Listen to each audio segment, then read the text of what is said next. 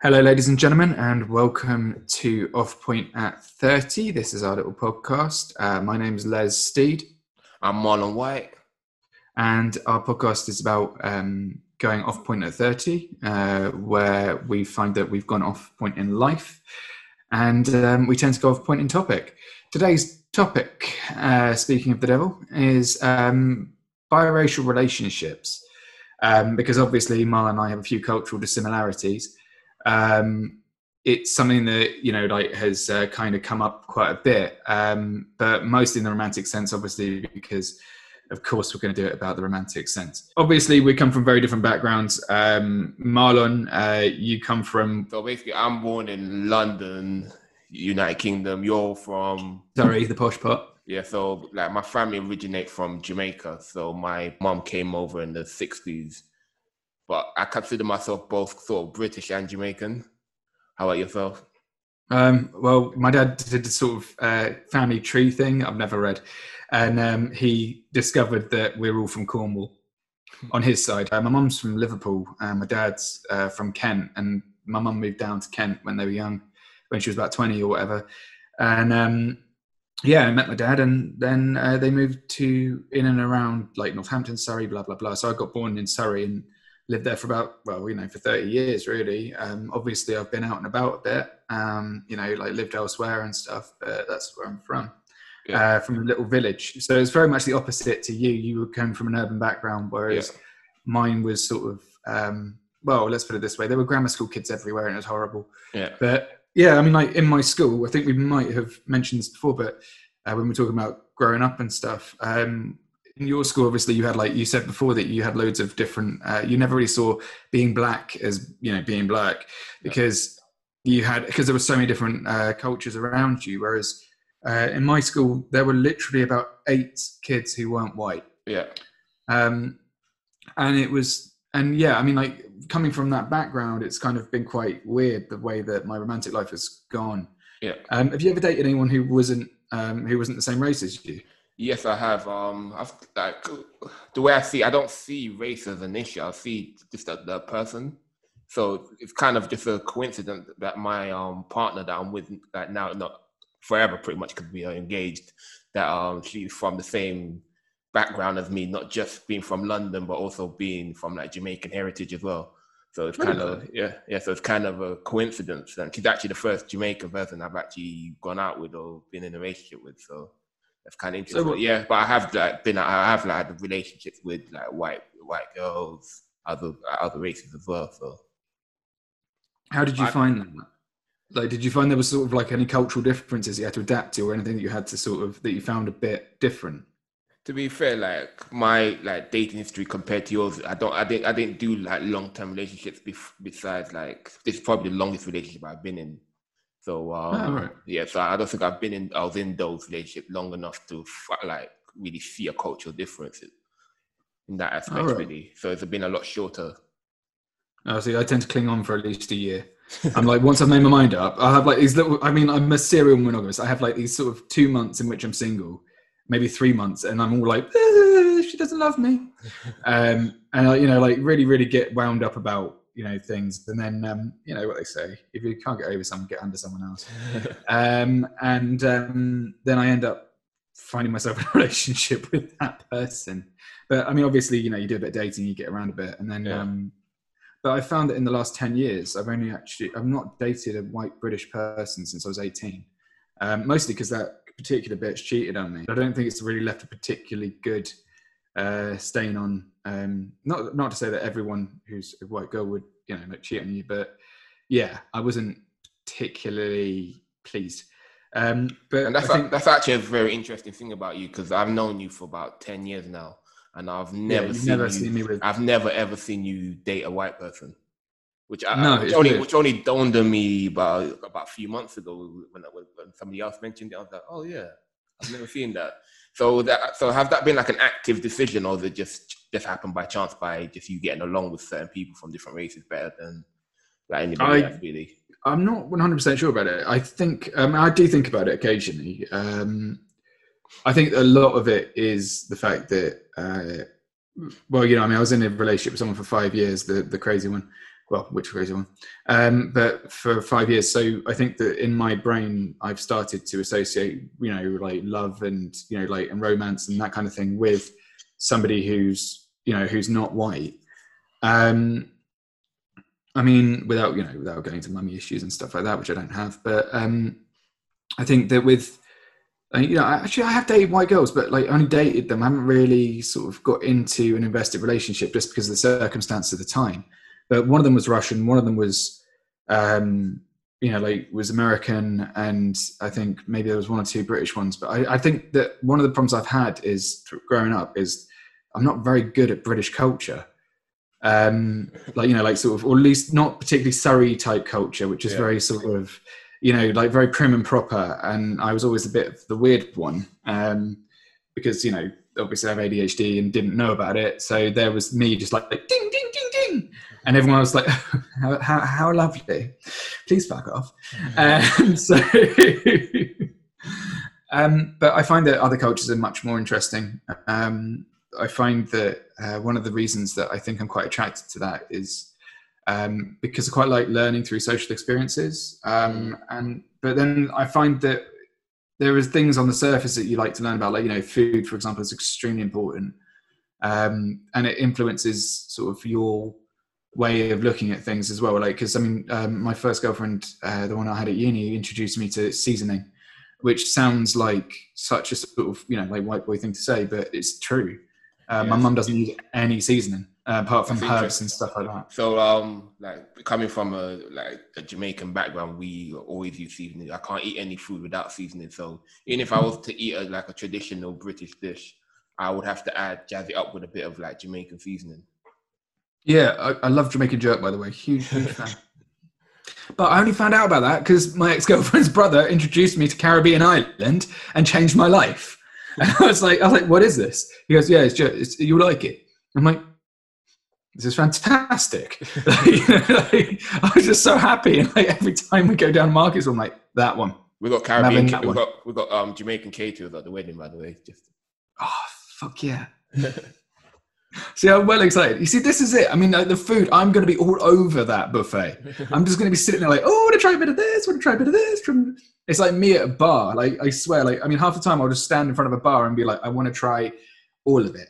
And it's so, always got me shit faced and kicked out. To segue, like, to, to segue quickly out of um, inter- um interracial um, dating, what do you think about like when you go to like certain countries? Do you like to like dine on their food, like eat what they eat? Oh fuck or, yeah, yeah, absolutely there's like some people that like, I don't, I'm not, I don't want to try that. I'm just gonna eat like McDonald's or something that I know safe. But like, yeah, for me, when I go abroad, I always want to like try their food. I was in Germany one time. I'm, I went to like, oh, let's go to an Italian. I'm like, what the hell would I want to eat Italian Italian food in, in Germany? yeah. Why the fuck would I? We're going to a German. Yeah, we're going. We're going for fucking to a German restaurant, and that's how I am everywhere. Like, if I'm in Italy, I want to eat Italian food. Do you not find that when you go to Italy that after the first like five pizzas and like you know pasta and stuff like you start to get a bit like well it, it, what what else is there? And they're like yeah you know like and it's amazing. The food is amazing. The funny thing coming from like England we kind of been eating Italian food all wrong anyway because yeah. like, what we eat is not even Italian food over here. It's like I remember one time I was in um, was in Rome and then I was in a restaurant. I was like oh can we get some garlic bread the guy just looked at me with complete disgust and goes, you're, you're from London, right? I'm like, yeah, I, I eat garlic bread as well when I'm over there. he mugged me right off. Like, get away with that attitude here. Like, if, if I mean, I've been a waiter before, and if I was remotely that cheeky, like, I would probably get fired if I did get fired. I for just oh. saying fuck because a wasp flew at me. Yeah, I'm scared of wasps so like yeah, let's get back into um like yeah interracial dating. How how like you said um you you you're not you're not good at British culture, but you sort of like find other cultures interesting. How, yeah, how do you... I think that when I was 24, I obviously had a bit of a mm, I, I fell out with my own culture. I would say. Yeah. Uh, you know, because I went through a bit of a dark time, obviously, and you know, like, and I think that all that I saw as my culture, like you know, working towards a goal that then didn't materialize and didn't, and then I got kicked down a few times, like in a big way. You know, firstly, you know, like you know, like and um, and I think that that perfect image of a British life was shattered completely. So I was desperate to try and I, I wasn't desperate, but I was a very angry person trying to find a level of culture from my own, um, and it was something that I found. So the first thing I did, obviously, and I think that this is something that actually led me to going to Keele was instead of say Southampton or somewhere slightly closer to home, was that I've got having lived in um, a village, I wanted desperately to escape any sense of home to create a new identity, or not just to create a new identity, but to uh, expand, you know, like expand in every way. Um, you know, to learn as much as I could. And I think that one of the main factors of that is, um, you know, different cultures. Because um, I was culturally ignorant. I mean, you know, when I first started dating a mixed race person, I casually said um, half caste because I thought that that was the kin. I thought it was the same thing. Not because I was racist or anything like that, but it sounds racist. And 10 years yeah. later, obviously, yeah. I would die yeah. before saying something like that. Yeah. But I was ignorant. In your defense, that was the term, like when I was very young, like in the 90s, that was the term that we used. But um, yeah, but like growing up um, later on, you kind of realize how offensive that term is. Yeah, because in GCSEs we did this poem. It was called Half Caste, and this yeah. mixed race guy goes, "Excuse me, I'm half caste, standing on one leg," and stuff like that. And it's not that I didn't get it. I didn't get the cultural relevance because again, I'm sitting there surrounded by white people being taught by a white teacher who doesn't mm. really get it either. And it's not so much. And but it's not even that. Um, you know, and everyone's like looking at the black kid like, "Are we? Are we allowed to? What's the deal here?" And you're just looking back like, "No, don't fucking try it." and like, so. Um, yeah, and so I think when I met a mixed race person for the first time and then ended up, you know, falling in love with them, um, for me it was also a very different experience. You know, like holding hands and going down the street with somebody who was very different to me. Um, whereas before, you know, like my idea of a girlfriend or dating somebody was a white girl who looked quite like me and acted like me and had those traits that were very sort of British. Whereas yeah. I feel that there are lots of little traits. Um, you know, even when you're dating somebody from a different country like Italy, you know like uh, you know like that that sort of that sort of there's a lot more passion behind most cultures that aren't British. Mm. Um, not that the British aren't passionate in their own way, but it's a very we're very conservative in a way in general, and it's a very sort of very sort of reserved culture, which is something that doesn't really suit me. Um, I think that Americans are much more bold, much more out there, much more confident in themselves, and I think that's something that people in England both like but also dislike. Mm. Um, same with you know with Canadians, everyone's super polite, but you're not entirely sure what they're really thinking. Um, with you know, and I, I, it just changes from culture to culture about what you know. I think subtext is something I've always, always, always struggled so, with. So to go back um, um, quickly, to, back to saying walking down the street with somebody from a different culture or different race from you, how was that like um, growing up in Surrey, where you say there's only one or two like black people? We got there? pulled over. You got pulled over.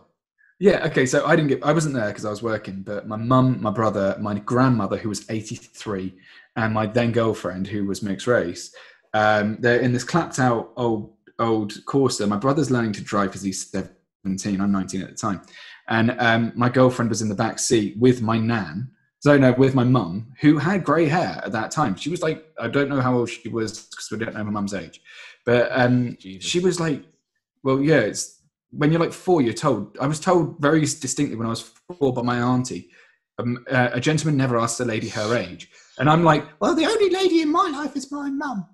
And so I just instinctively forget how old she is. Um, it's almost like an automatic, nope, you don't need to know that. so I just won't know. I, I, mean, I think, I don't know how old she is. I think she's late 60s. I'm not sure. Um, we can work it out. But I wouldn't be able to give you a direct number off my head, and probably wouldn't try. But when it comes to a funeral, we're fucked because it's going to be standing there, with me and my brother, being like, she, "It's like she died aged. Oh fuck, really? really? Wow, she had a good innings, didn't she? I mean, yeah, mum. but anyway, sorry, I've gone off point. Um. So yeah, like, uh, what was what were we saying? What was the question? Oh, what was it? Sorry, what you said, um, you got pulled over from like work. Yeah, yeah. so, all right, so this copper pulls us over. Surrey police, Britain's finest. They pull over my mum, my mum, and said that they thought they were joyriding with an 84 year old woman in the front seat. The woman couldn't, I mean, my nan couldn't get out of the car. And what they'd really done is they'd seen a black girl in the back and been like, oh, in a cla- in the back of a bloody clapped out um, car. It had L plates on it. Yeah.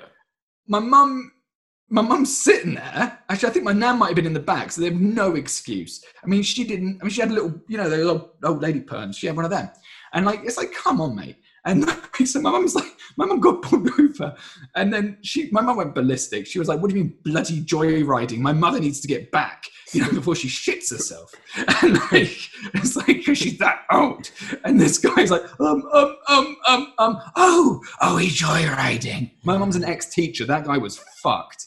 And, like, and then he pulls her over, he pulled her to one side and told her that if he kept if she kept shouting at him in the street, he would um, he would he would give her a citation and have to arrest her for um, for breach of the peace or something. And she was like, "You racist motherfucker!" but she doesn't swear, so she probably called him a balloon or something like that. Yeah. Was equally mortifying. And this guy who blatantly was just doing it because he saw some black people, so he was so fucked. And I'm Mm. not saying that all police are racist. That's stupid. It's not.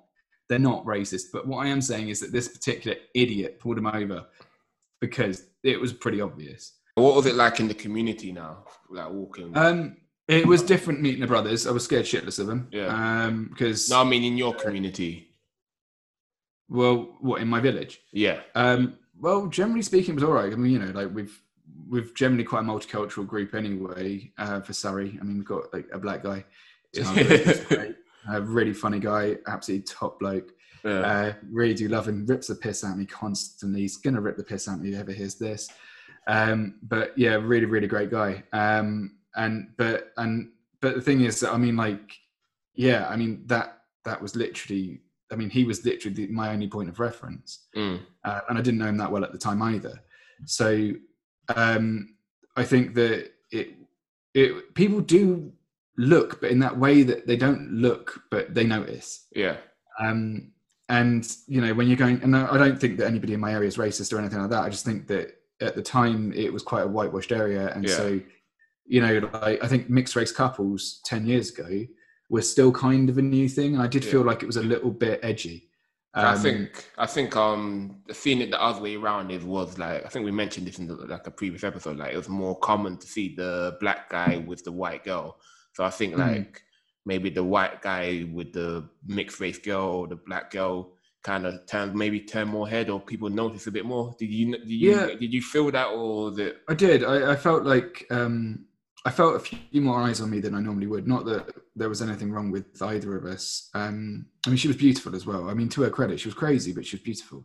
But I think her being crazy has nothing to do with her race. I think it's more to do with the fact that she was just nuts yeah um, and her personality. Um, but I also feel that coming into that personality, do there is a lot of encroachment of upbringing and uh, the way that people um, people kind of grow up. And I think that you know, like for example, food. Going back to food again, you know, it was the first time I'd had proper Nigerian stew.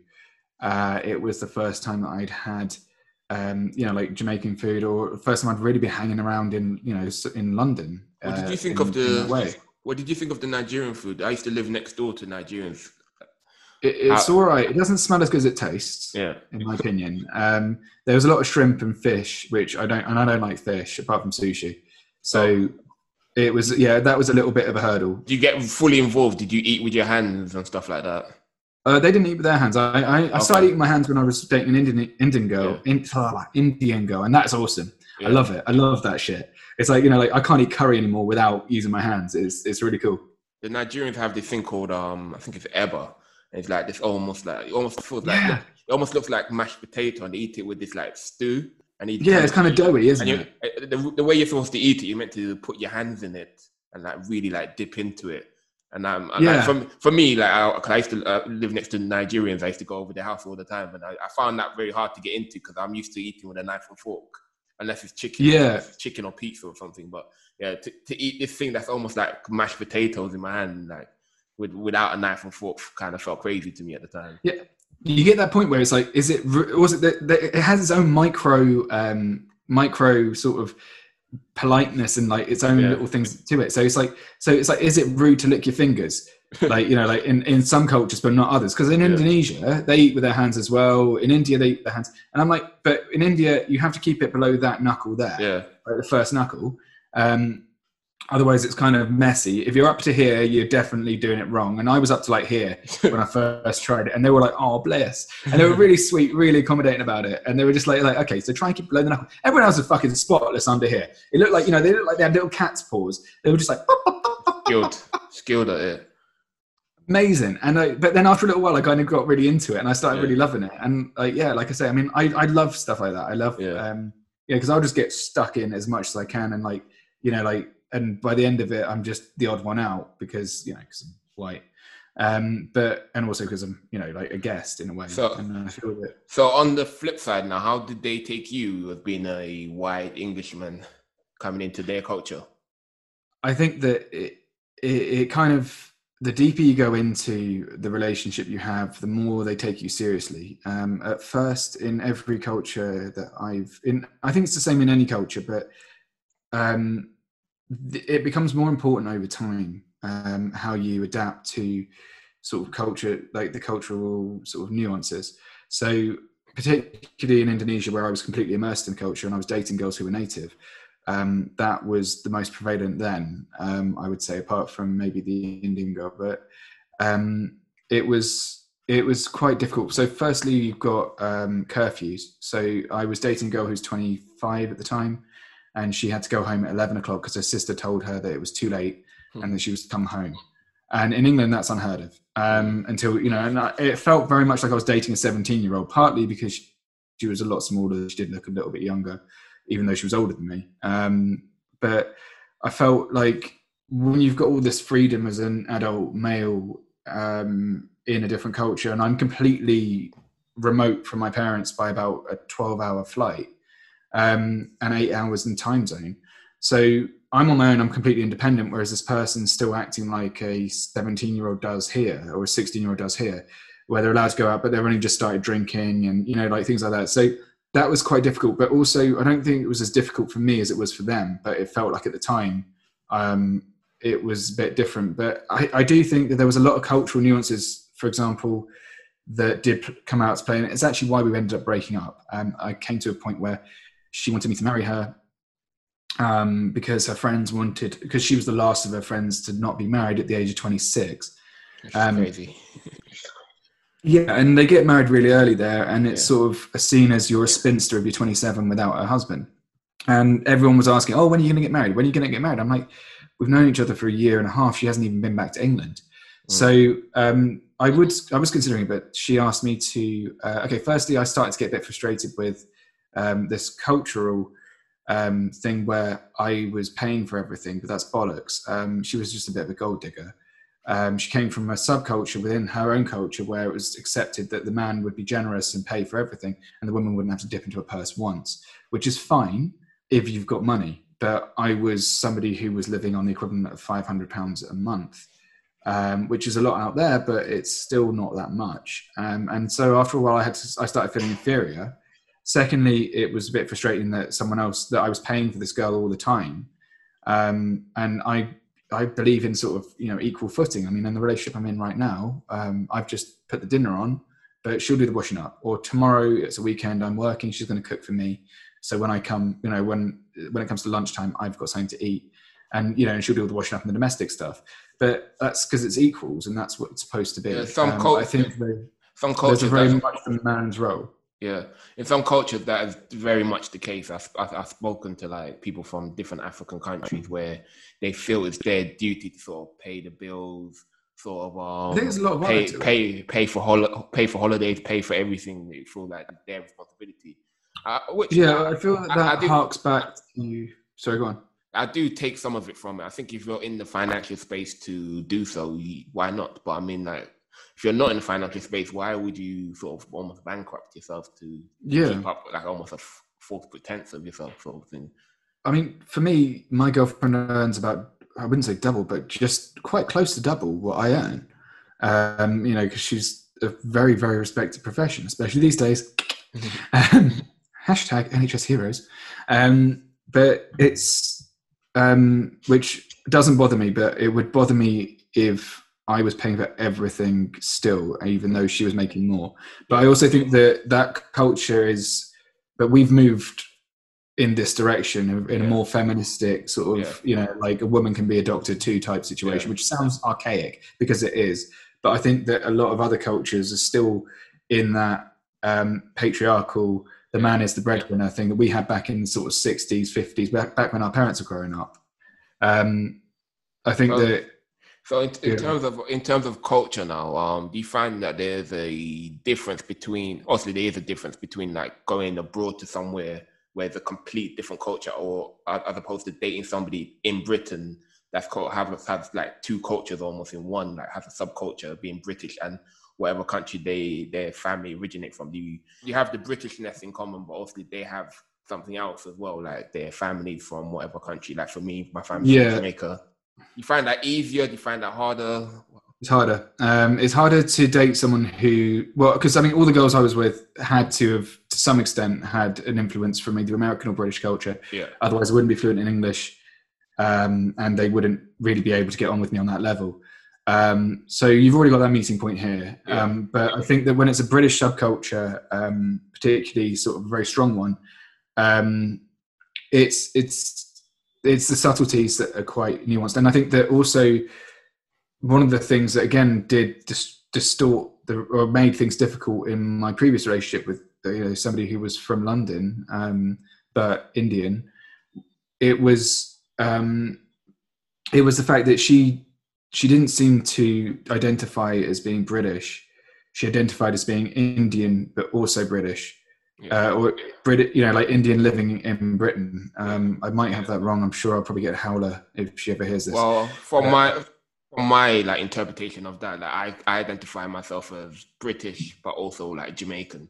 The way people, like a lot of immigrant people from immigrant families, um, identify being like sort of like British is that British is different from being English. We don't really consider ourselves fully English. Yeah, that's what she said a lot. Yeah, so uh, is that that is a common thing. So that's how we sort of feel like we feel like we feel British as we're, we're born here. We live we live a British citizen, but we don't really feel English.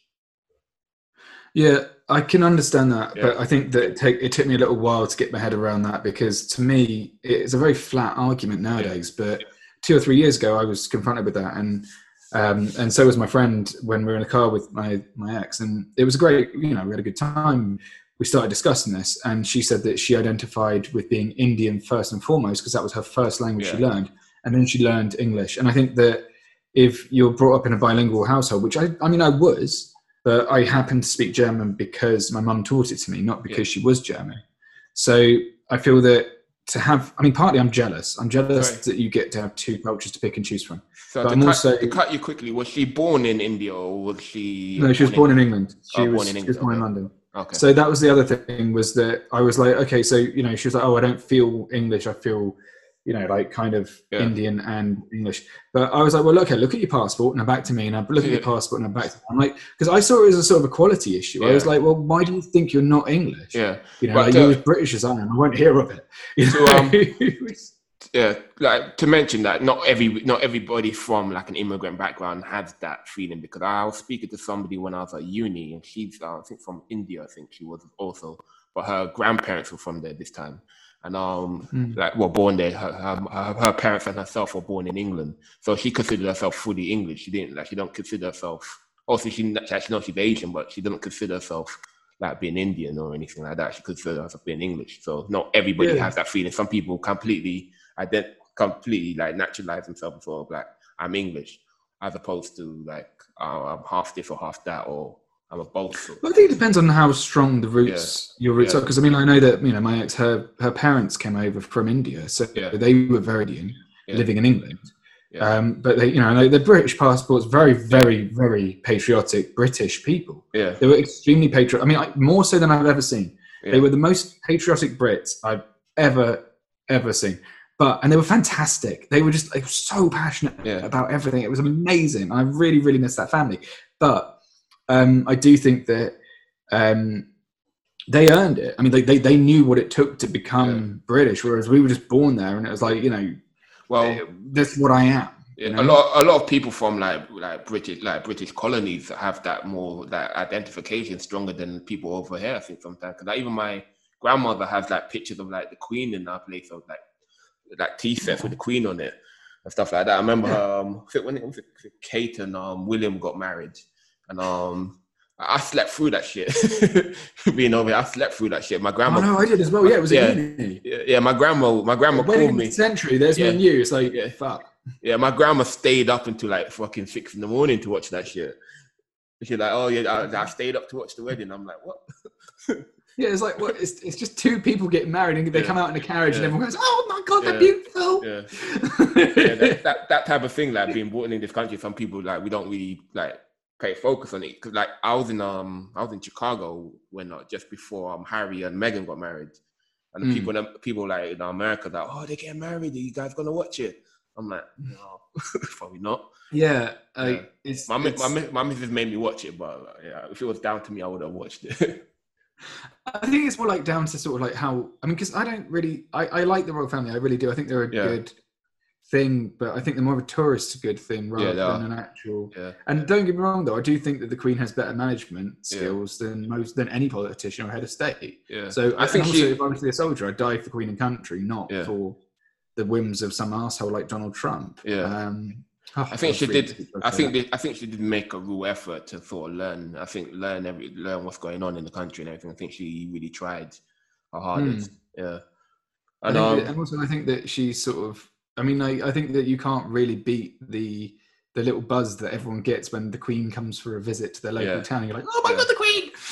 it's just an old lady with a crown. yeah, and she's gonna go down the road, and you're gonna be like, and everyone just goes batshit for it. It's like, you know what we're gonna do? We're gonna fucking sell a shit ton of bunt. She must be so sick of bunting. Like, imagine if everywhere you went, everyone was like waving little British flags. Like, oh fuck, I get it. Jesus. now we segue onto the royal family. What do you think about the whole um Harry marrying s- somebody that's mixed race and the whole Oh, good for him. the whole nightmare? Well, I mean, And you think and you think the way the media treated her was racist? What, what do you think as a journalist? as a journalist, um, I, I don't think it should have mattered at all. Um, it's of course he's going to hate the British media. They destroyed his family. I mean, if Yeah. my mum was killed by on a building site, I'd hate building sites. Yeah, The fact is that the paparazzi Or- stalked Princess Diana and caused her death yeah, ran her off. um, because they knew that they could get pictures. They Yeah. those pictures sold, and those fuckers kept taking pictures of this woman while she was dying in a car, which is beyond unforgivable. That is something you should be put in jail locked, should be for. for up. Yeah, forever. absolutely, that's disgusting. Yeah, The last thing that anyone should see is not someone taking pictures of them. I think Yeah. that's wrong. probably. So if if I was in Harry's position, and bear in mind that he's had mental health problems about it, yeah, no wonder he hates the British media. And then to have to have his wife, like the whole build up to their marriage, and everyone's all like, "Oh, Thomas Markle's," and this cunt start is slagging off his own daughter before a wedding, prick. Mm. You know, and his, his her, her family are all being shitty to them, and it's like, well, you know, like this girl is a very, I mean, Meghan is a very strong-minded person. She's Yeah. clearly very, very career-driven. She's beautiful. She's capable, but at the same time, she doesn't matter. Like she Mm. matters just as much as Angelina Jolie does. She just happens to have married a British mega sort of superstar. So we don't own Harry. We don't own Meghan. Um, they're two adults who don't who want to form a life for themselves, and that's great. But it's not worth two months, two weeks, two three weeks of of us giving a shit, of anyone Yeah. giving a shit. And so, but it's what people read. So if I write, for example, um, in my line of work, if I was to write a story that says something like um, Meghan and Harry go to uh, spotted going to the shops, and it looks like Meghan might have a slightly bigger tummy than before. Ooh, speculation's rife. And then we have a royal source who I don't think is made up, but it's weird how many of them the Express has.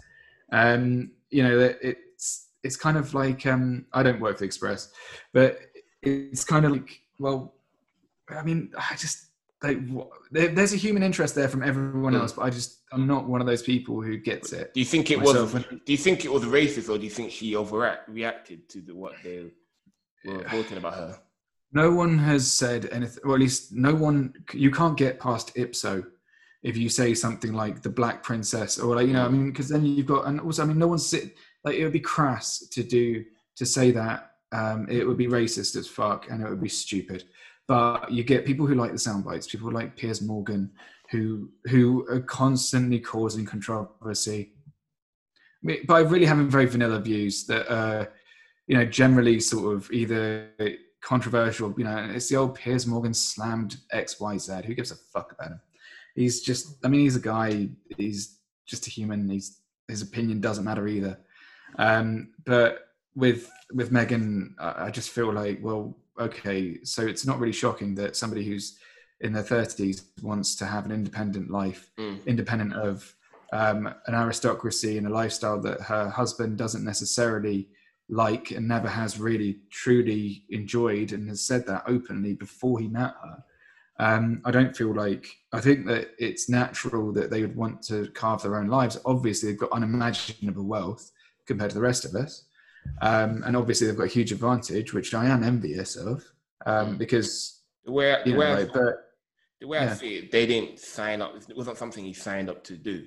It was just something Yeah, he was into. mm, So she technically did. Yeah, she, I mean, she did. But she did. he- She totally he did. didn't. Yeah, she definitely did, but he didn't. And mostly he's seen his mum being run off the road and like pretty much killed. While like, Mm. and, he, and he feels like they're trying they're hounding his wife. Of course, he's gonna be protective. Yeah, I'd go fucking batshit. Yeah, I would go crazy. I mean, that's like that's like if your if your worst fear was spiders, Yeah, uh, not worst fear, but you know the thing that really made you upset was spiders, and every time you you know, and just for having your wife, a spider keeps coming up in the fridge. yeah, Like after a while, you're going to throw the fucking fridge out. yeah. You know, that's, it's a fact. Well, it's not a fact; it's common sense. But yeah, go on. Sorry, I didn't mean to cut you off there. No, I agree with you. Like, um, yeah, I definitely agree with you on that. Of course, of course, he's gonna want to protect his wife and protect his family, and I feel that he has the right. If, as long as he's not taking taxpayers' money, still, I don't give a shit. Yeah, I, I don't agree with the whole like sort of paying somebody to do nothing. Um, Yeah. But then again, I mean, there's They a do, they- of to be fair, they do bring in a lot of money to the country and everything. Yeah, like that whole shit about like losing his HRH status is bollocks as well because everyone knows him as Prince Harry. Yeah, it's like not gonna stop some- calling. Stop calling him that. yeah, it's like if P. It's like whenever P Diddy used to change his name, Yeah. everyone still knew as P Diddy. I mean, it doesn't really matter. He's But I find- I find it. I find it funny that they had to change their Instagram names. It's like fuck you. Like, I can. I, I don't call it myself. If I call myself Prince Marlon, like you got you, you got to change my name. My, my Yeah. name get changed. oh, you don't have the HRH title, and also like, what the fuck is with these royal insiders? Like, what the fuck is that crap? It hmm. does my head in every time. It's like it's like a royal insider said Meghan may be feeling a little bit jazzed up this week. No, no, no, no. Wait, uh, it's like it's like Meghan. Meghan may have been a little bit frustrated by what happened. Said a royal insider. Fuck you. Like actually, fuck you. Of course she feels frustrated. She's Yeah. just had her fucking name in the fucking papers in a bad way. She's got people commenting on her bullshit. It's just absolute trash. And we're standing there, and we're like, we- I mean, we're everyone in my office is really well qualified, really intelligent people. And half the reason why we're writing this stuff is because there's a readership. So if people weren't interested in it, we wouldn't write about it. It's we've got, you know, I've gone into this before, but we've got systems that show us, you know, what people are reading. And if someone's reading, if there's a huge, huge interest of like, say, hundreds of thousands of people want to read one story about Meghan, we're going to write a second story about Meghan to give you more. You know, we're going to produce something that's working um, in the same way that if you know like if i'm doing 50 miles an hour and i go up to 55 miles an hour you know i'm going to get there faster i, I don't know where i'm going with that but my point is you know like i don't know it's like if i'm like- enjoying getting drunk like- on gin i'm going to have another gin But no, if it's like it's like if you have a store and you see a product selling like far, like hot, hotcakes or whatever they say. Hmm. Yeah, you're then gonna, that you, shop's you, going to you, buy more stock you're gonna go buy more of that stock and sell Yeah. less of the other stock. You go buy less of the other stock and buy more of this. Oh, yeah. Every time, every time you yeah, go to you- your suppliers, you're not gonna go. it's like the stock market of news yeah, you're, um, but we know that there are things that sell if it leads it leads Yeah. you know like so you're more likely to read about a murder than you are about yeah, exactly. uh, what a mum did in her garden Yeah. It's like if Kit Kats are selling more than Snickers, I'm, I'm gonna buy more Kit Kats to sell and, sell, um, and buy less Snickers. That's it. Yeah. it's literally just a bidding war of news. Yeah. It's it's it's quite interesting actually, and um, you know, but it, it works like the stock market. It works Yeah. like the stock exchange. It works like everything. If there's if, if there is supply and demand, and I think that while I'm never going to criticize people for liking what they like, I think that it is good to have the royal family. But what I don't find healthy. No, and I also think that a little bit of um, a little bit of royal pomp. I mean, no one does that like the British, and it's a really beautiful, charming part of our culture. But it is something that when it comes to the other side of things, where these are just people. Yeah. So what I gotta say, um, do you think it was like sort of a, a move on, by the royal family by him marrying a, a mixed race person or in, or like a biracial person? Think like, oh, we want to show that we're down with the times and sort of thing, and get somebody that's not gonna ever be king. Fuck no. That that's not, not ever gonna be king. This move doesn't really matter, but to the public, it looks like we're down with the kids. No, I, I think that if you watch Suit, she's beautiful. I think that if you uh, look at if you know, like this is somebody who's a powerful, not a powerful person, but you know, got a very ambitious person. It, it- Yeah. I can imagine that would be quite attractive to anybody. He's been known as a rebel anyway. But do you think they had a talk with him before, like, yeah, what you doing now? Because there, there, there was this talk about because obviously she's from America, and also the black people in America originate from slavery, and now you've got slave blood in royal family and that whole bollocks. They were mentioning it just before they got married. Do you think they did have a like talk with him, like, yeah, what, what, what do you think you're doing, type thing? Before we go on, um, how was it bringing home, like your, yourself, bringing home a, bi- a biracial person? Um, I think that it was. Um, I think it was more worrisome the other way around. For me, my parents were quite open about everything. But not that it, really, it didn't matter for shit for us. At the end of the day, it's somebody who's come here to sit down and have some dinner with us, Mm. and they were like, and they thought she was lovely at the time. Uh, later on, they changed their minds, but at the time, they thought she was lovely. You know, and she's a person who's, who's different, um, but perfectly charming. I mean, she had the same accent as me as well, which was quite nice actually in a way. Um, so I, I found that quite attractive as well because that was a similarity on a very Mm. sort of basic level. But anyway, um, this person was posh, educated, interesting. Um, you know, like and she was lovely, but um, and it didn't really matter to anybody really um, on my side. But the other way around, it, it it felt a bit like I was sort of being taught things. Um, they weren't racist at all. They were lovely people, and also you know, dad was white anyway. But it, it felt a lot more drastic a difference. Mm. Um, and but I think that's partly because it's a different area to where I was used to. Um, I think that going to Surrey, you know, like the Surrey Hills, isn't exactly hard. It's kind of like, um, but I think that sort of the other way around, it was a bit different um, because it's a different area, it's a different upbringing, it's different type of um, sort of, you know, and it's a different sort of. I mean, It, like, sound- you know, the crime. it, it sounds like your upbringing in terms of like dating sort of similar to mine, where like nobody in my family really said anything about who you can and cannot date, like what race. It was No. never was never race thing. and I, I never had a problem could, with it. Yeah, I could always date whatever race I wanted. never really to came up because I didn't really need to. Yeah. And nobody, yeah, nobody like really cared. So I've got like, I've got like white people in my family as well, and it's like, no, no nobody cares. Hmm, yeah, I've got, I've got, I've got mixed, I've got like mixed race cousins and everything. Like, like everybody's cool. Nobody cares. Yeah, with the race thing, I think that it go going to sort of segue a little bit. It's less about race, more about culture, yeah. um, because um, one of the things that I found quite difficult is that cultures where, um, for example, I was asked to convert to Islam, um, and that was that was where I, I re- where it really hit home that actually I was never going to belong in that culture. Um, for me, it was my dad said it to me actually. He said that you will never be Indonesian, no matter how you know. If you were to learn the language, if you were to do whatever, you'd still always be the foreigner within their culture. You'd always be the foreigner.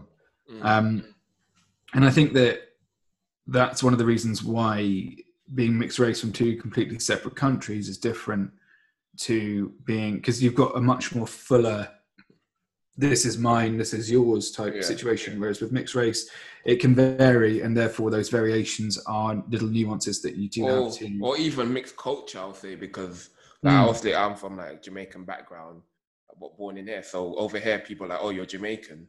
But if I go to Jamaica, people are like, oh, you're you're you're English. So it's like Yeah, it's, it's an interesting thing. That I remember like walking through a market in Jamaica, and this guy just points at me, goes, Englishman. And I'm like, everyone's saying that I'm like, how, like- I'm like, how do you even know? Like, how do you even know that? I'm like, but if- Weird. yeah, yeah. So there's that as well. So that yeah, can be hard. Like, Well, My girlfriend said that if we went to Ghana, like she's half Ghanaian, she says that if we went to Ghana, she would they would point to both of us as if we were both white. And I'm like, but look, I'm, I'm standing in the mirror, love. I'm telling you, and I don't mean to be racist, but you're not white. And mm. she goes, she goes, yeah, but they'll think I'm white. I'm like, it's are interesting. they, are they blind? like, yeah, that's, ki- that's that's actually quite interesting the other way around because the, you heard of like, especially in America, they have the one drop rule where if you have one drop of black in you, you're black. doesn't matter. That's stupid. They have they have that sort of thing in. in That's their, really in stupid. Yeah, but they're so separatist Yeah. from each other. It's so stupid. It's Like, like, even like even the whole first black president, he's like actually mixed race. yeah. Well, I don't know. I mean, it's, no, because his dad. I don't. I don't know. he's- I I think his mom or something's wife. Yeah, like, but I mean, he came from. I don't know. Did his dad come from? Here? I don't know. Who cares? Kenya, I mean, think all Kenya. of that- maybe? Yeah, Kenya, I think it was. Yeah. But I mean, who cares? And and that's the point, though. It's like he Yeah. made the point. You know, like it doesn't matter. It matters Yeah. that he's American. But yeah, it's- I- he's a good leader. I found that that's quite interesting that like over in Africa and Ghana that they will consider her white. That that's quite interesting. Yeah, I, I'm actually quite upset that I didn't get to go over there because I wanted to experience that as well. I'm not saying that I wanted to experience the racism or anything like that, but I wanted to, and I don't think it would have been racist. That's the thing. I I also find that that's actually quite an interesting dynamic. Is that if we, if if as sort of you know white English person were to have pointed to uh to my girlfriend and gone, oh, you're you know like you're different or you're you know like you're in actually, yeah, with the Indian family, we had this running joke that I was their white person. Um, but I, so in return, I would say, you know, like it was, it was perfectly acceptable in the house for me to just go, oh yeah, my Indians, and then I just started casually referring to them as my Indians because I meant my, yeah, exactly. Your face is saying it all because, but they refer to me as their white boy, and ev no one flinched. Everyone was like, oh yeah, he is their white guy, you know, like because I belonged with them. Um, but if I was like, these are my Indians who belong, who I belong with, you know, like in that context, or you know, like, but I already sound like I'm having to make an excuse for saying the It's, exact same thing. in interesting. It's interesting the whole thing with racism. I think like now the state like racism kind of only works one way now. You can't like Yeah. white white people can't get away with being racist. Like Well, you can, but you just you can, but dick. no, not get away with it. I think you get called up on it. Really, like I could say something racist towards white people on this podcast. I reckon, and Go on, I dare you. No, there- there'll be probably no outcry or anything. I could put up a clip on Instagram of both of us saying something racist, and I guarantee there's gonna be more reaction to your racism. Oh yeah, no, I, my career would be over. Yeah, Like, but I mean, I don't want to say anything racist. I do say racist things because I think it's hilarious. Um, not racism, but in the context of the fact that, in the context within my relationship as it stands, is that I'm with a mixed race person who knows I'm not racist. Otherwise, I wouldn't be living here. Um, but so for me, it's quite funny to in my in my fucked up little head. It's hilarious in my head for me to say something again in my head that is racist, but blatantly sort of chauvinistic. You know, like for example, if you pretend that you're a chauvinist, and so I go, yeah, you know, a woman's work is to, you know, like it will start saying things about women's work because I'm being sarcastic, but that nuance isn't. That works if I'm pretending to be sexist, you know, and probably am a little bit sexist depending on where you stand on the scale. But um, with with racism, it's it's such a tender thing because I can say something like, you know, like, oh, fetch me that, you know, like, oh, fetch me the thing. And when you're done with that, you know, like, you can continue being my mate, my housekeeper or something like that. And she will just, I mean, she's a doctor, so she's not my housekeeper, very much the opposite, apparently. um, but you see what I mean? It- It's, it's just because the nuance is there historically yeah, even though if she was to make the same joke in reverse, it just wouldn't land either way. Um, so Exact- it's kind of weird yeah. how it would be an insult one way but not the other, but because of history that was hundreds of years before I existed. It's just the history involved in it. Just means that yeah, you can never, you can't get away with it as a white person. I don't think. Yeah, but it's also I think that it's also about sort of American culture's influence as well, Yeah. because I think that while I accept that British culture, I mean, you know, as I said before with the car and with with being pulled over, because my girl, I mean, you know, can't one hundred percent say it's because she was black, but mm, didn't pull over anyone else. Um, you know, it's um, and I, I can't comment on racism because it's me. And because I'm white, because I won't. It's it's what she keeps saying is that I won't have experienced racism myself. Even though actually when I was in Indonesia, people were saying stuff like, "Oh, you're the bule, you're a bule," which Mm. means you're a foreigner, but it's rude. It's sort of like you know, like if if I was like, "Oh, that black guy over there, that black guy," you know, pointing at you, it, it would be it would be frowned upon. Um, so I would say that that is racism objectively, yeah. but I don't give a fuck, you know, because what luck, I'm white. You know, but- but I guess work. like that's more like of a like you being over there is more just of an experience sort of thing. Like you're like, Yeah, but it was just as racist that they were Yeah. shouting at my girlfriend saying you're you're only with him because he's white. yeah. because he's a rich boy. Because that's racist. That's like me Yeah. saying you're only with her because she's black and she's cooks well and she's got a big ass, yeah. you know, or something like that. That's just as racist. Actually, that's Um, quite that's quite interesting that you you actually mentioned that because Yeah, why why is it why is it any difference? You're in a different country. You're probably In a less- minority. yeah, you're in a minority. You're probably probably less um less advantaged. You Oh yeah, we're in fucking scared as well. Yeah, so yeah, why is it why is it more acceptable for them to treat you? Well, it's not. But I wouldn't say I was treated badly ever, really. Yeah. I mean, but um, no, we were we were obviously we were obviously told to pay more for things because they assumed because we were white. Once I'd say the only time I've really experienced any, I experienced racism from an Indonesian person twice. Once was because we were on a bus and they asked for an extra like three or four thousand from the white people, but they're pretty blatant about it, and it was a bit like my friend was pissed off. I was everyone was pissed off, but at the end of the day, it was three thousand. That's like 15, 20, 30 p. Mhm. Um, so it wasn't a big deal. And in fairness, we probably made a shit ton more than they did. Um, but we were singled out because of our race, which is racist. Mm. Um, another time, I was told that I was at a party in Germany, but I was surround- I was with Indonesians, and everyone was fantastic. had a great time. We were, we were celebrating Eid, Eid Mubarak or whatever it is, and you know, really. Oh no, it was Indonesian Eid al-Fitri. Um, I can't remember what it's called, but yeah, they had this big celebration. It's like an Independence Day, and um, I was there having a good time with everybody. And this girl was sitting was sitting there, and I, I got a bit carried away. I was like, because we were um, competing and this garden game. I was like, "Arr." and she goes, "You were baring your teeth at me," and I was like, "Well, yeah, it was it was a joke." And the and everyone else was like, "Why is she kicking off?" I'm like, "I don't know. Why is she kicking off?" like I was definitely a minority, and you Mm. know, like, and so she started having a go at me for being a drunk alcoholic and how all bule are the same. That we think we can just go around picking up girls, and that because she doesn't like me doesn't mean that you know, like. And I was just like, I was genuinely like saying to her, like, person to person, I was like, "But I'm not an alcoholic," and she's like, "All bule are alcoholic," and I'm like, Yeah. "No, that's racist." Yeah, that's you know, like you can't call me alcoholic. Just, I mean, it's culturally evident. You know, we're not alcohol. We're, heavy drinkers as a culture, but that's because you know Vikings were heavy drinkers. You know, it doesn't mean that they were racist. I- I just, I don't know. I mean, I think these cultural stereotypes do exist, Yeah, and that when you're in a relationship with somebody who's in, uh, you know, and more you kind of kind of get into other cultures, the more you as a person have to break down those stereotypes um, so and their own behaviors. So do you think it's possible for like somebody to be with a racist, like somebody from like a, man, like a minority to go out with a, ra- a racist? I think that is possible. Uh, That happens. Yeah. Um, but how? How would you, How- but why would you choose that? I mean, like, why would you choose somebody who instinctively kind of didn't appreciate everything about you? I mean, it's just a fundamental of any It's relationship. It's a very, it's a very weird dynamic. I think. But I you wouldn't be friends with somebody who you Yeah. knew was racist. Think Unless it was for a mission reason, Yeah. you know. I mean, like, unless it was like some sort of conversion thing, but that's your ego. That's not, you know, it like, well, that's that's your sort of little Christianity mission, or whatever it is. I think there's like um, I think, I think Mariah Carey is a, I think maybe mixed race or quarter or something. So she she looks like she looks pretty much white. Yeah, so did I. More, everybody thought she was white, but yeah, she pretty much looks white. But apparently, she was married to somebody that who was white, and he was sort of like having to suppress her like identification being black or like. Is she saying that pre or post relationship? I think that was post. But Yeah, yeah, she- she- I reckon my ex probably thinks the same of me Yeah. that I was oppressing her her heritage. Yeah, But, but actually, what, you're that's not. what, You will uh, you'll automatically impose your own heritages on each other. And I think that the most dominant um, heritage generally tends to be, you know, like being white is you know like white culture in whiter traditionally white areas like America or like Britain or like France and places like that.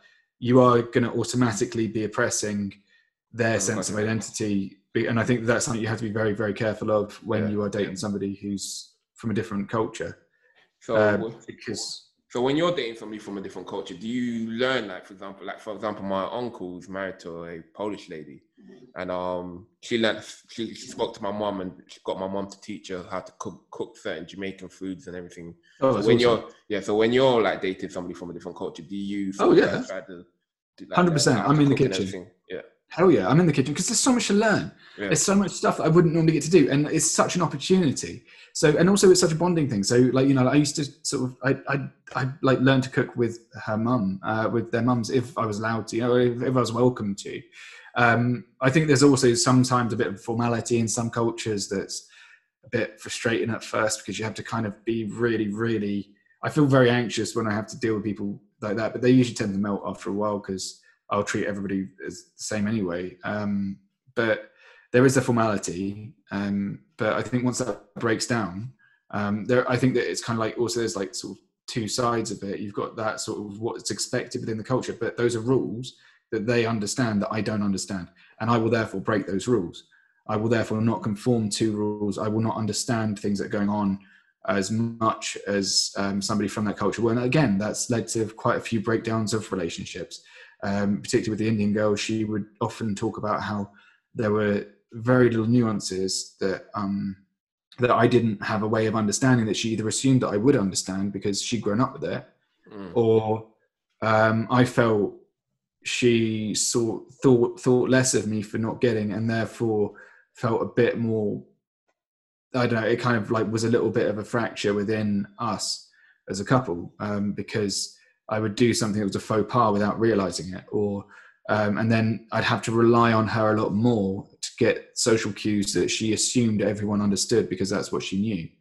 Um, but that, that communication did, did that cause a lot of difficulties? though? it was a precursor to, I would say, quite a lot of our breakup. Um, for example, I want, you know, naturally, I want to move as far from the nest as I can.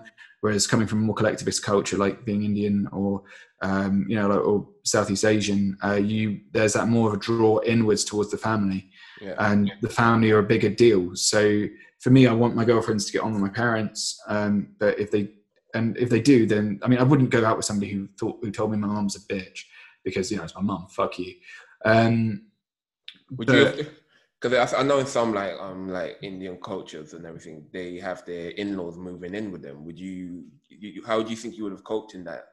You see, that was one of the things that I did that did come up uh, with more Indonesians than anything else. But it was if I'm bringing in on because the the Western sort of view of a family is you know man, wife, two kids, mm. and when dad or mum get a bit too old, you know, like we'll, we'll build an annex, uh, you know, just to sort of keep an eye on them just in case they need help.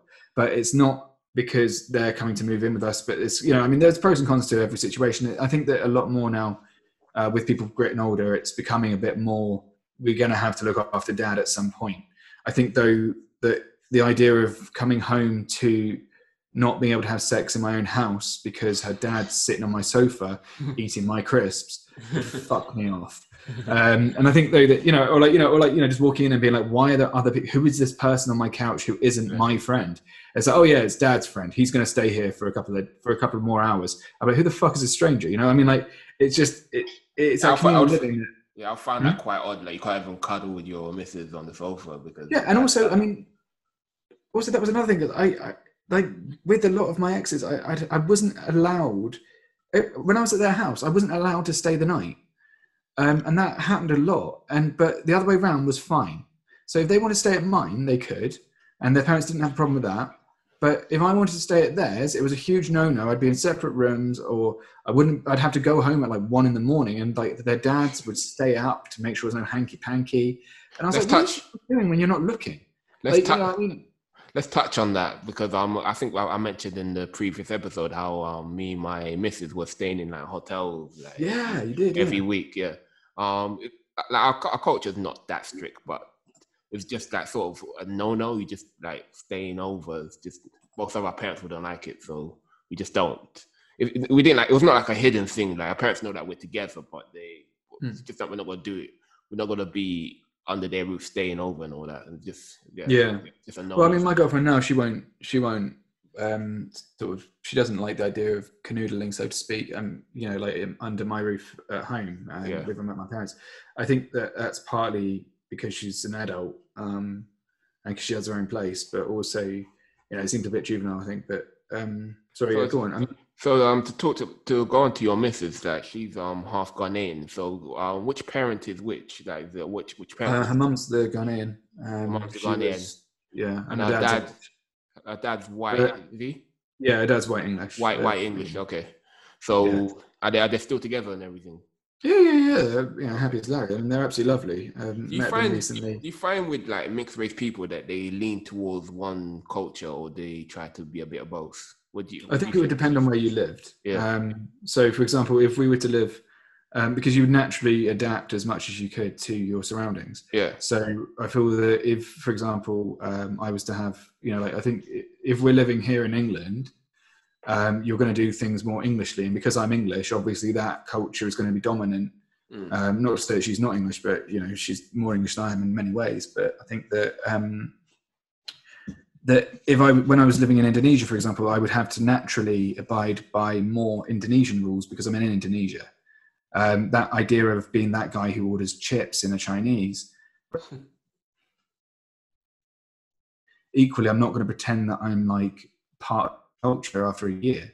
Um, you're not. You're a tourist still. Really, you just you happen to have a house instead of a hotel, and you know, like you happen to have you know made a few more friends that were local. Um, but you're not. You're still you're still a British guy in Indonesia. Um, Sorry to cut you. Do you feel that you can ever be fully part of a, like a different culture if you're like sort of either not from there or from a different race? Do you think you can ever fully be accepted as part of that culture? Yes and no. Uh, I think you'd always be the English guy, no matter who, no matter Yeah. what you, you know. I mean, it's sort of like you know, like what's it called? Um, So was it Beyonce? It was like, oh no, J Lo was all like, you know, I always know where I came from. But of course, Yeah. you, you're never going to shake that because that's Yeah. who you are to start think- with. That's, that's your base plate. But what you build off of that is different. to segue back to what we discussed earlier in the episode where like you said your girlfriend that was born in um England but from Indian heritage considered herself Indian foremost then like British afterwards and Mm. kind of that whole thing I think that's sort of the way sort of people from like like immigrant background especially people that are black or Asian or anything like that where you stand That's because they live in within Yeah. a community of Indian people. yeah but I mean like black community. But just So- being just being in England as a black person, you don't or you never feel like you're hundred percent British just because of your like almost your like your skin color almost. How do you- Yeah. I, I never I really think- thought about that. yeah. Yeah, because I mean, because I mean, obviously, because I'm coming like from. Like exactly how you were saying going to um Indonesia, you could go you could go into their culture, submerge yourself, learn the language, but you never I don't think you would ever feel to the point that you're Indonesian. No, no, and you could adopt think- it, but you'll yeah. never 100 I percent be I think race does does unfortunately play a big part in how you identify yourself as Well, yeah, because you look different. Yeah, yeah. It's a fact. I mean, it's not a question of you know racism. That it's a fact. we're never going to be Chinese. We're never going to be. like, we can learn Mandarin, we can learn Cantonese, but we're never going to be that. Yeah, but I think that it's also about what culture you feel most comfortable Yeah. in. Um, going back to what I said before about how, while I've been, you know, I am British and very proud to be so, I've never 100% been okay with the microculture around me.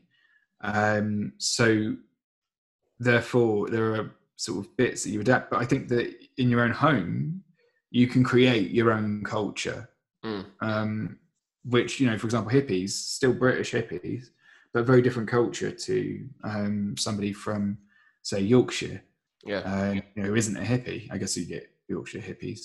that's that's actually interesting how you actually that you mentioned that because um I think there's so many like living in this Brit like the small UK like there's so many subcultures as there Yes, is we love our already. London. So so like somebody a white person from London might get along with somebody like me better than somebody up north because it's just complete different attitude and like for example we're us Londoners we're quite antisocial. We don't like speaking to people on buses and doing I'm bad at that. The culture so- talk to people on the culture is so different. Now like we went to um to uni in Stoke on Trent um Staffordshire. The one thing that kind of caught me out is you know in London like when the when the bus comes everybody just runs to the bus piles onto it like nobody gives a shit Yeah, it's a big push, crowd. Yeah, you push your old lady out the way to get on that bus.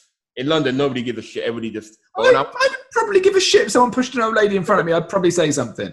but yeah, Even in in Lo- London, I'd tut at them. I definitely would tut. Tut. no, but I think in London, there's no like, oh, I'm letting you on the bus first. I'm like, doesn't matter if I, I just came here and you've been waiting for half an hour. I don't mean that I'm literally going to push your old lady out the way, but that's the attitude. Nobody's letting somebody on. Say just- that, but it, look, it sounds a bit like you have. But anyway, I'm pushing the old, ladies out the way. Yeah, sure. My point is that I've been trying to make is that um, like going like living in, in um Staffordshire, like everybody queues to get on the bus. Like everybody- there's a long queue. Like British like, way. yeah. The queue. You queue like if Yeah. the person that's been waiting there half an hour, the first person he gets on first. That's how it works. I remember seeing the bus. I walked straight to get onto the bus. Everybody, nobody said anything. They just gave me a look, Oh, mate, I bet you were shunned. and I was like, I, mean, I oh, bet they. I bet they talked about it afterwards. I looked over and everybody just gave me a look, and I just like, oh shit. So I yeah, went to the back. so I went to the, like you're supposed to. We get the fuck to the back of the. I went to the back of the line. line. I went to the back of the line. I'm like, oh shit. Damn never- fucking right. I'm, I'm like, tw- I'm in my twenties. I've never ever lined up for a bus. This is the first time I'm doing this.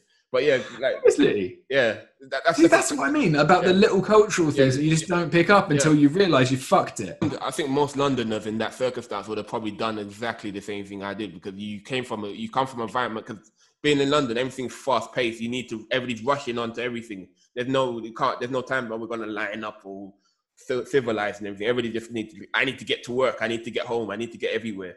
So we all we come from that rushing culture. So Yeah, it's very individualistic as well. Yeah, yeah, exactly. It's all about me. I don't care if you waited half an hour.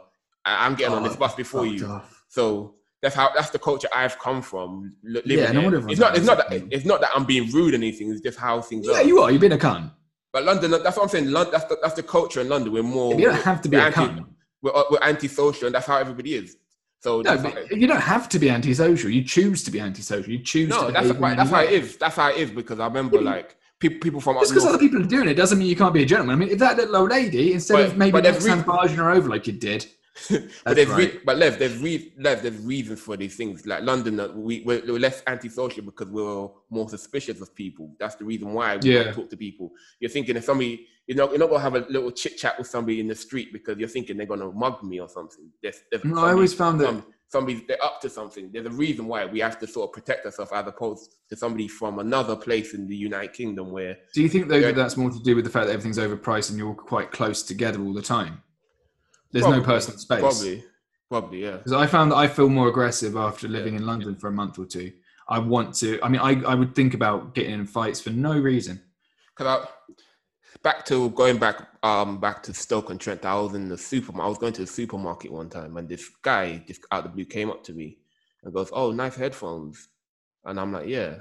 He's like, "Oh, what?" Um, Yeah, but I'd assume I was going to get robbed under Yeah. those circumstances. But like up there, he was just making chit chat with me, and he's like, "Oh, what you like? Did it play good music? And um, what do you listen to on your phone?" I'm like, "Yeah, yeah."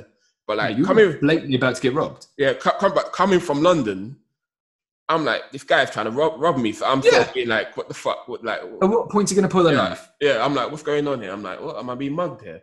And I told Yeah. somebody, I told somebody else from London, he's like, are you getting, were you getting robbed or something? I'm like, no, he's just having a chit chat about my headphones. And literally, that's all he did. He chit- had a chit chat. I, I don't know if he was, in, he- he- I don't know if he was in the, he was in the market to buy new headphones or something. He was just, Yeah, it's probably just a guy who's like, I, I actually want to get some of them. Yeah. And he's not going to follow that Yeah. up with, now gimme. He's going to say, um, but whereabouts did you buy them just out of interest? Yeah. You know, 'cause my, exactly- my son would love some. yeah, yeah. And there's like, you know, it's like, oh, no, no, no, no, I've been Yeah. saving up for it quite Yeah. some time. I hope they're not £200.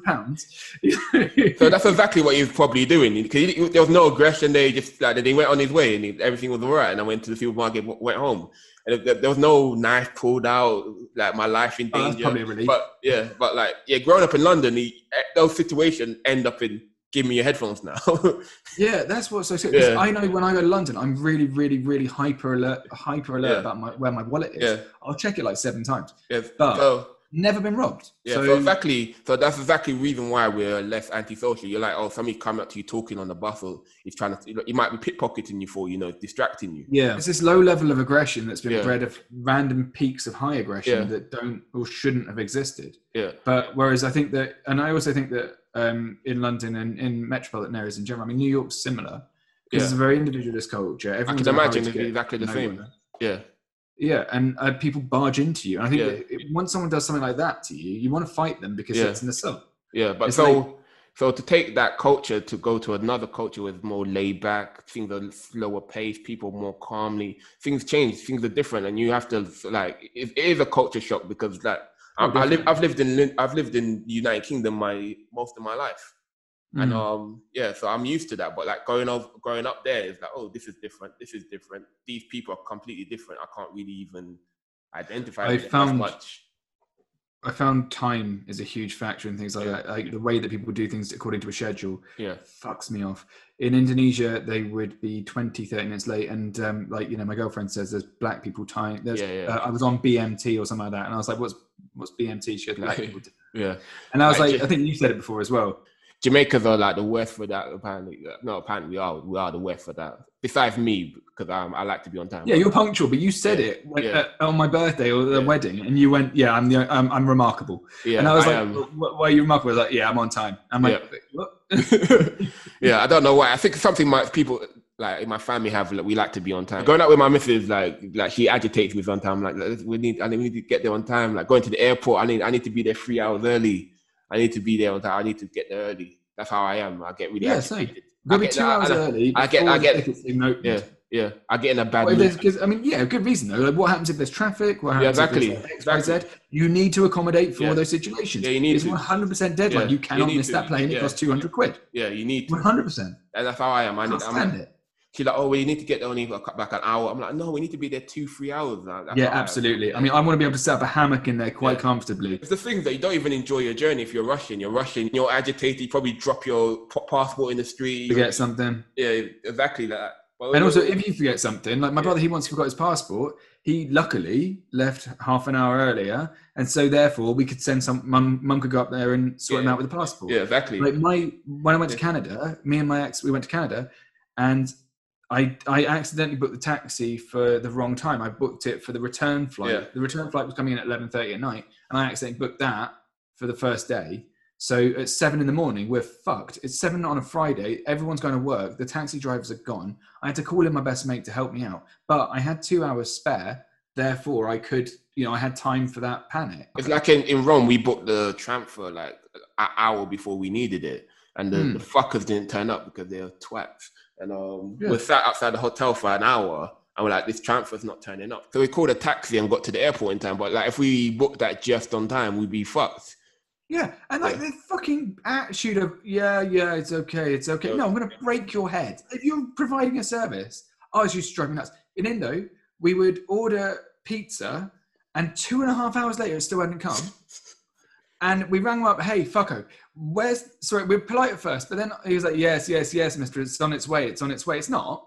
It's on its way. They've just completely forgotten it. It's like, oh, uh, We're getting it oh, fresh, and fresh ingredients. excuse. And you're like, no, you know, like we've paid you already. Yeah, Get your fucking ass here. I'm hungry. yeah. Uh, you know, like it's just ah. And then my laundry, I'd spend the entire evening waiting for the person to drop my laundry off because you used to have to send it out, Yeah. send it back, whole evening, and then the guy just wouldn't bother to come. And my missus, I mean, the first the first girl, the, the gold diggy one, she was a bit weak, so she wouldn't. She was all like, oh, I don't want to, I don't want to, I don't want to cause controversy. The second one, no shit at all. Picks up the phone. That guy was there within five minutes. He was there within five minutes. He apologized. We probably got a free pair of undies. I don't know. We got someone else's laundry along with it. He was so fucking anxious because she absolutely had him.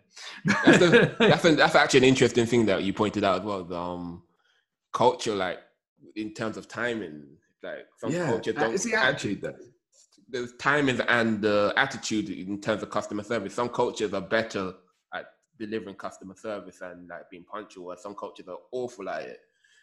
And like, Yeah. like I'm, I'm like obviously like It's interesting to see that the cultures that are really prompt about time are the Yeah. ones who tend to be quite big on the money. I mean, like Americans, very culturally Yeah. prompt on it. You know, Brits extremely culturally prompt, and I think that cities where time is important do tend to do, Yeah, do are the most profitable ones generally. like I've been to I, I love I love Jamaican food. I love my culture food, and Yeah. um. But I hate going to their restaurants. I hate going to their like yeah. I hate getting Yeah, going 'cause to you're their fast food because their attitude is stinks. It's just like you get them. They're like, "What do you want?"